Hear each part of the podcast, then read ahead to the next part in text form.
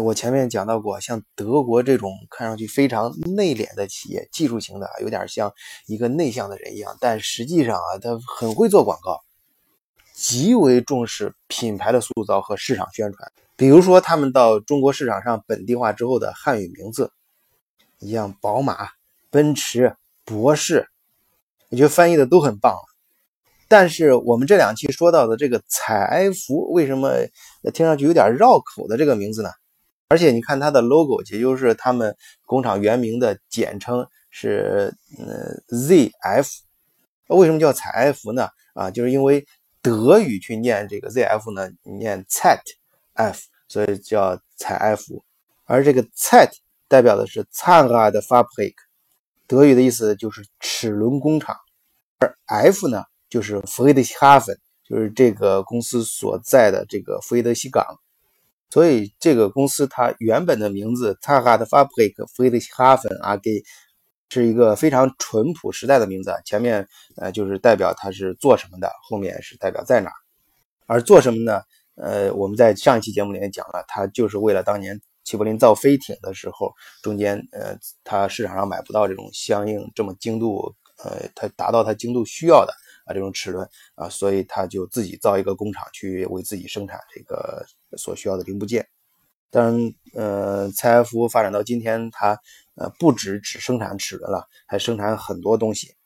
主要包括轿车、卡车，啊，还有我们这种建了大型这种客车啊，它的自动变速器、手动变速器、底盘部件、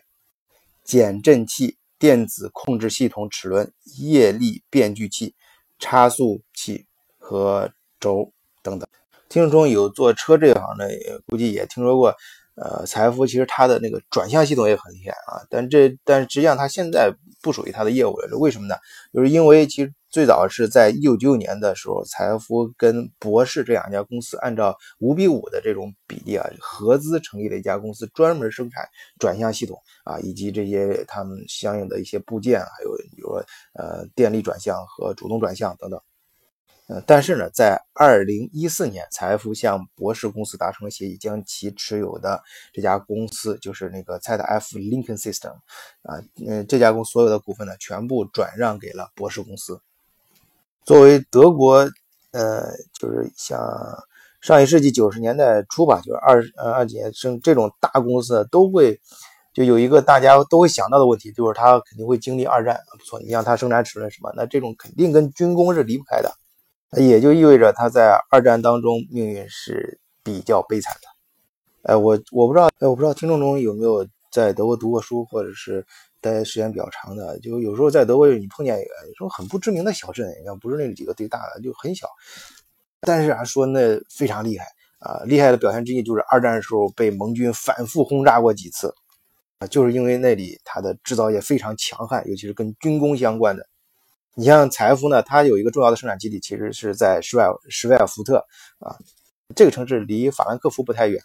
当然，那个地方还有像呃斯凯夫、舍夫勒啊，他们的生产基地也在那儿。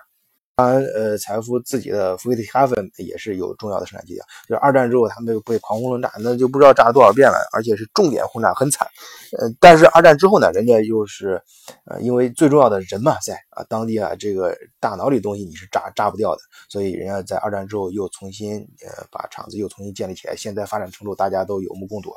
呃，像这种呃不是很有名，但却非常强悍的德国这种小镇呢，啊，我后面节目里面还会一一的给大家去讲。啊，有些地方呢，我个人也比较偏好，就是每一段每过一段时间，我也自己会去转一转。啊，今天呃呃还是重点讲财富啊，财富其实它还有一点我非常想跟大家聊，呃，就是像财富这么大的一个公司啊，就我它的销售规模和市场规模，我在前面几期节目里介绍了啊，这么大一家公司，它的。呃，股权它其实不是上市公司，它的主要股权控制在齐柏林基金会手上。哎，这个齐柏林就是我就猜不定啊，我前面节目里面介绍过的齐柏林飞艇啊，这个原因呢大家也知道啊。到目前为止呢，拥有百分之九十三点八的股权，呃，但是它的运营权在哪儿呢？哎，这个就更有意思啊，它的运营权是在弗雷德西哈芬，就是它所在的那个城市的市政府。就是说，这家企业啊，就是是当地市政府政府运营的一家企业。呃，这一点你很难想象吧？当然，这就产生了很多问题啊。据说啊，就是他去年年底，这个全球 CEO Zamo 博士他离职的主要原因啊，就是因为他在经营理念上跟政府产生了巨大的分歧。就是他在市场这个发展的变化中啊，很明显的意识到财富生产零部件方向有问题啊，因为我们不能再朝着呃按照内燃机车的这种需求去生产，因为未来的方向是电动车，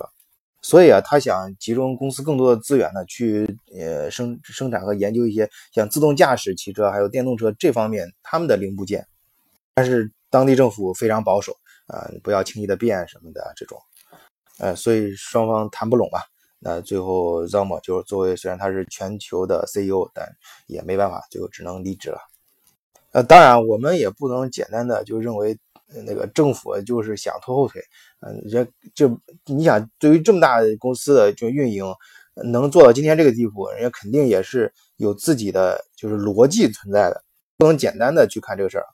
因为但是政府上，政府是这么说的，政府说这个 Zama 他是想通过。呃，他这种所谓的新理念啊，去扩大这种呃企业的规模，啊，把它打造成一个全球级别的啊什么什么，就有点好大喜功的感觉。嗯，反正最后是各说各有理吧，最后调不到一块去，就好说好散呗。